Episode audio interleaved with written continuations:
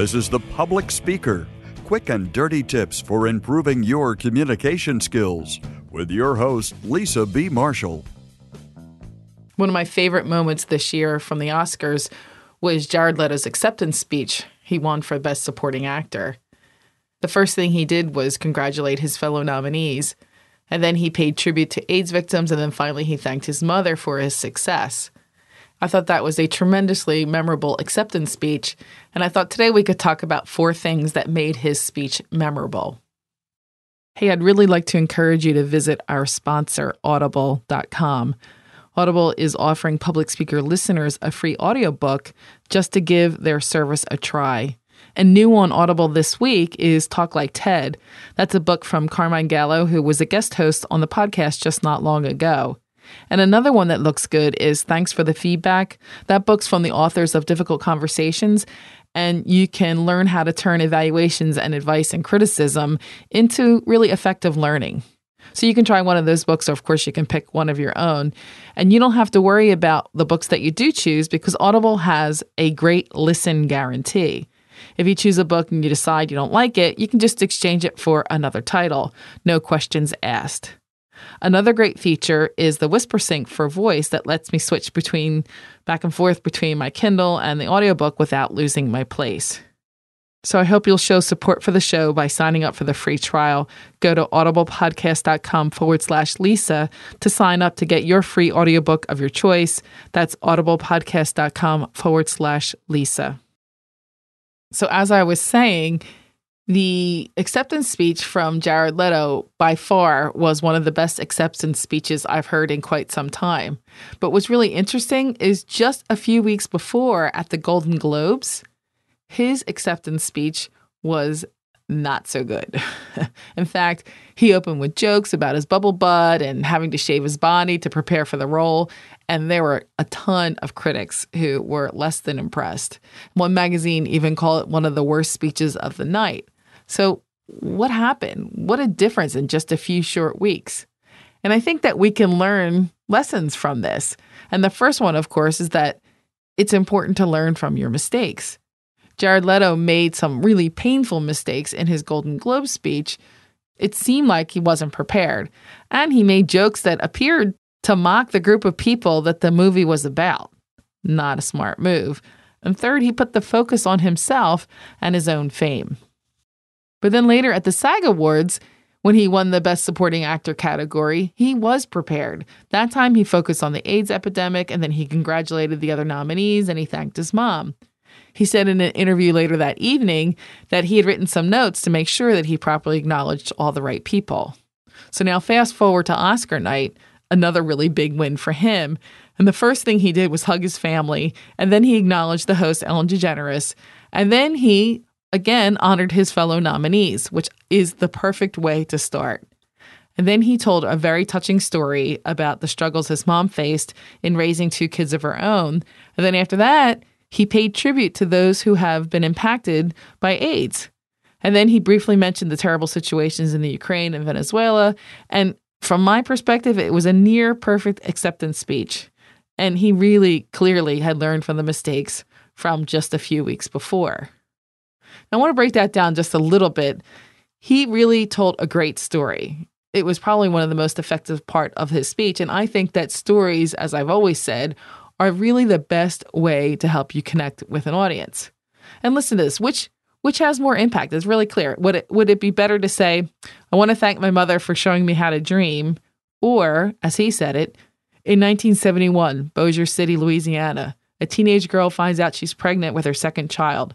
She's a high school dropout, a single mom. But against all odds, she managed to make a better life for herself and her children. She teaches them to be creative, to work hard and reach for the impossible. That girl is my mother, and she's here tonight. Mom, I love you and thank you for teaching me to dream. Wow, super powerful. Stories really feel more personal and it helps us to relate to the speaker. And especially when we have a similar experience in our own lives, we create a little mini movie in our mind that replicates the same situation. And it makes it so much easier to remember and easier to repeat to somebody else. The third thing that he did, which was great, is he talked directly to the audience. When talking to an audience or even just part of an audience, you always want to talk directly to your audience. You don't use terms like them or they. And he did that, especially when he made reference to the people in the Ukraine and Venezuela. Here's what he said To all the dreamers out there around the world watching this tonight in places like the Ukraine and Venezuela, I want to say we are here as you struggle to make to make your dreams happen, to live the impossible. We're thinking of you tonight. And then he ended with another you statement. He said, And to those of you out there that have ever felt injustice because of who you are or who you love, tonight I stand in front of you, with you, and for you. And then, of course, he held up the Oscar, shaking it as if to say, This is for you. Then finally, the last tip, which I think is important you have to practice, but it's important not to memorize or sound stilted. I give Jared Leto extra points for appearing to be off the cuff, yet clearly he had prepared for this night. He didn't need to read off a piece of paper, but he also didn't sound like he was just reciting a smooth, memorized speech. And this comes up a lot. It's a question that I get Should I read my speech from my notes or should I just memorize it? And really, the answer lies in between exactly how he did it. Reading your speech makes you look like a robot or shows that you're nervous, but memorizing exact phrases and words is also risky too, because if you focus so hard on those exact words, you'll probably get thrown off if you forget a line or two. Of course, I have no idea how Jared Leto prepared, but I would recommend practicing enough to be comfortable, but not over rehearsed. And always practice with a partner and record yourself practicing. And if it's absolutely necessary, go ahead and use the notes, but Keep your notes really short and really simple.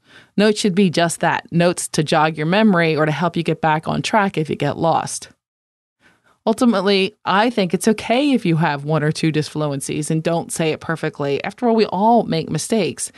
It's far better to sound authentic with a few mistakes than to sound as if you're reading or as if you're overly slick and perfect.